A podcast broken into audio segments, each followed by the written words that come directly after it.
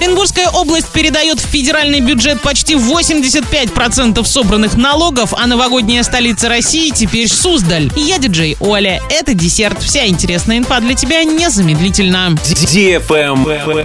News. За 10 месяцев 22 года Оренбургская область передала в бюджет Российской Федерации 84,7% собранных налогов. Это самый высокий показатель в Приволжском федеральном округе и один из самых высоких во всей стране. Причина этому явлению – налог на добычу полезных ископаемых. В Оренбургской области за этот период было собрано налогов 627 миллиардов 555 миллионов рублей. Из них в регионе осталось только 96 миллиардов 260 миллионов. Эти средства поступили в областной и муниципальные бюджеты. По собираемости налогов в Приволжском федеральном округе Оренбургская область на четвертом месте. Больше нашего региона налогов собрано в Татарстане, Самарской области, Пермском крае. Меньше всего собираемость налогов в Республике Мариэл, Республике Мордовия и Кировской области.